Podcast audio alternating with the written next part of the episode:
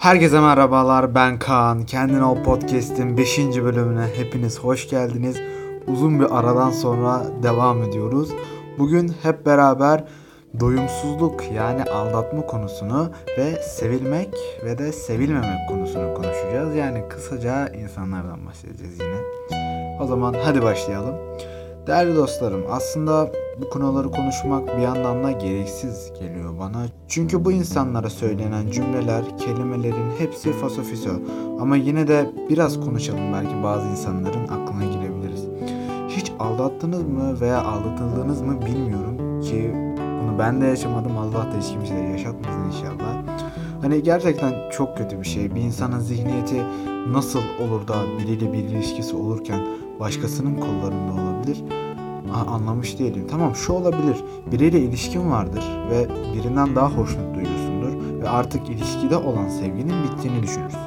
Edepli bir şekilde konuşur, ayrılırsın ve başkasına gidersin. Buna okey. Ama tam tersi olup iki kişiyi hatta birden fazla kişiyi yürütmek gerçekten insanlığa sığmayacak bir iş.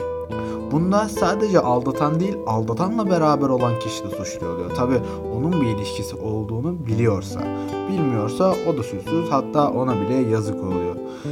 Bu bir ilişkide yapılan en büyük hataların başında geliyor. Ee, evet bunu yapan kişi ne kadar özür dilese de boş. Ne kadar tamam ben artık değiştim bir daha yapmayacağım dese de huylu huyundan vazgeçmiyor arkadaşlar. Şimdi biz fiziksel aldatmayı konuştuk. Bir de bunun zihinsel aldatma versiyonu. Mesela biriyle beraberken birlikte olduğu kişiyle değil de başkasıyla kurduğu hayallerdir zihinsel aldatma. Lütfen sadakatsiz olmayın çünkü hiç kimse bunu hak etmiyor.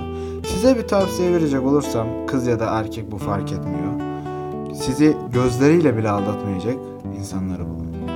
Boşuna bu insanların peşinden koşmayın. Salın hepini gitsinler. Boş insanlarla o güzel vaktinizi harcamayın. Hayat çok kısa. Unutmayın. Zamanı asla geriye alamazsınız. Ama geleceğinizi, önünüzü değiştirebilirsiniz diyerek diğer konuma geçiyorum. Sevilmek ve sevilmemek.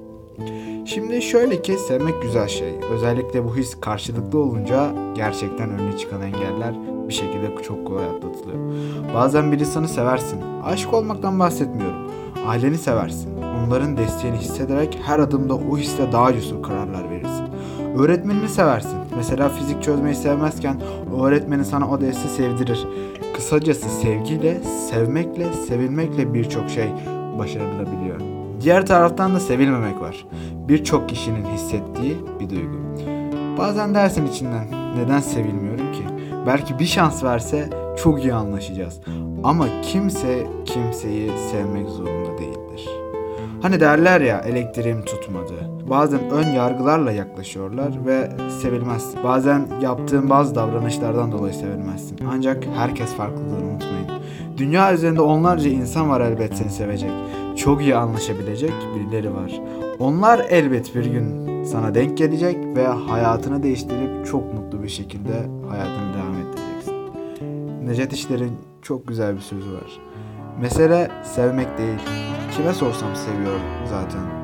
Mühim olan güzel sevebilmek, kırmadan, dökmeden, yormadan, acıtmadan. Beni dinlediğiniz için hepinize çok teşekkür ediyorum. Sürçülisan ettiysek affola. Bir sonraki bölümde görüşmek üzere. Hoşçakalın. Ben yoruldum hayat Gelme üstüme Diz çöktüm dünyanın mert yüzü